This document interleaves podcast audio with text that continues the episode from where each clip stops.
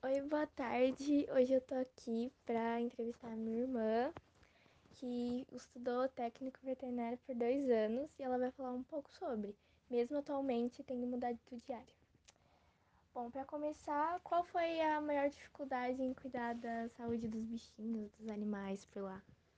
Olha, quem, quem começa na veterinária, é, geralmente o pessoal pensa que é simplesmente por gostar dos animais. Claro que tem isso, obviamente.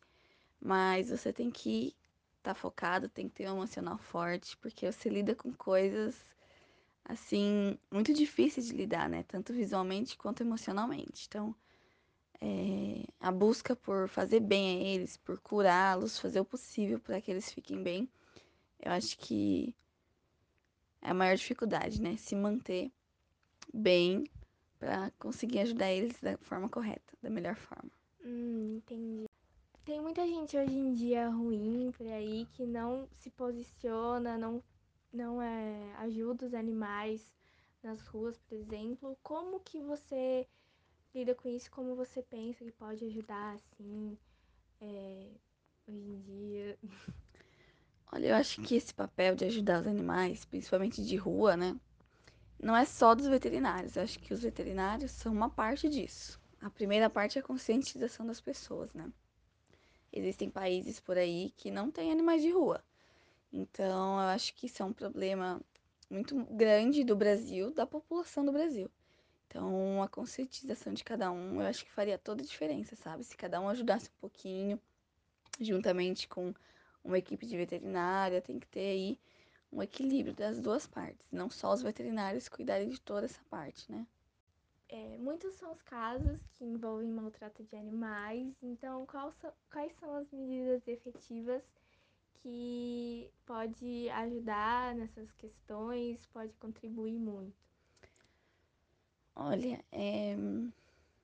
eu acho que o que pode ajudar, o que está tendo bastante, são esses resgates né, de ONGs, de, de instituições voltadas mesmo para a proteção animal.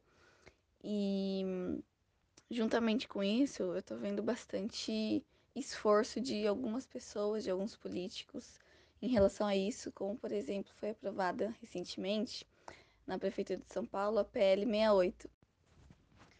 Busca instituir uma política né, de proteção animal, juntamente com aí, é, uma, uma fiscalização maior, uma punição maior. Então, eu acho que as coisas estão começando a fluir agora, né? Hum, entendi. É... Ao andar pelas ruas, no país todo, na verdade em todo mundo, se vê vários cães, vários animais, gatos abandonados. Como lá onde você estudava, fez técnico, é, ajudava essas, esses animais? Uhum. Olha, lá, é, o que eu penso, o que eu via era que existiam as feiras de adoções, as parcerias, né? Com, com lojas de pet shop, e aí às vezes tinha eventos com doações de ração. Então era o pouco que a gente poderia fazer, né? Naquela época que estava no nosso alcance. Mas de pouquinho em pouquinho, com todo mundo ajudando um pouco, acredito que a gente conseguia salvar, ajudar e alimentar muitos animais. Hum, que bom. E você pode me dizer um pouco sobre como é, alguém se motiva a virar um veterinário? Alguém vai, pode levar isso pra vida, assim?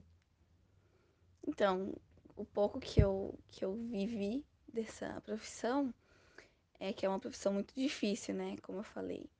É, você está cuidando de uma vida também, é uma medicina também, né? Então, acho que a motivação maior é poder ajudar os animais da melhor forma, cuidar deles, né? É, da, de uma forma mais eficiente, enfim.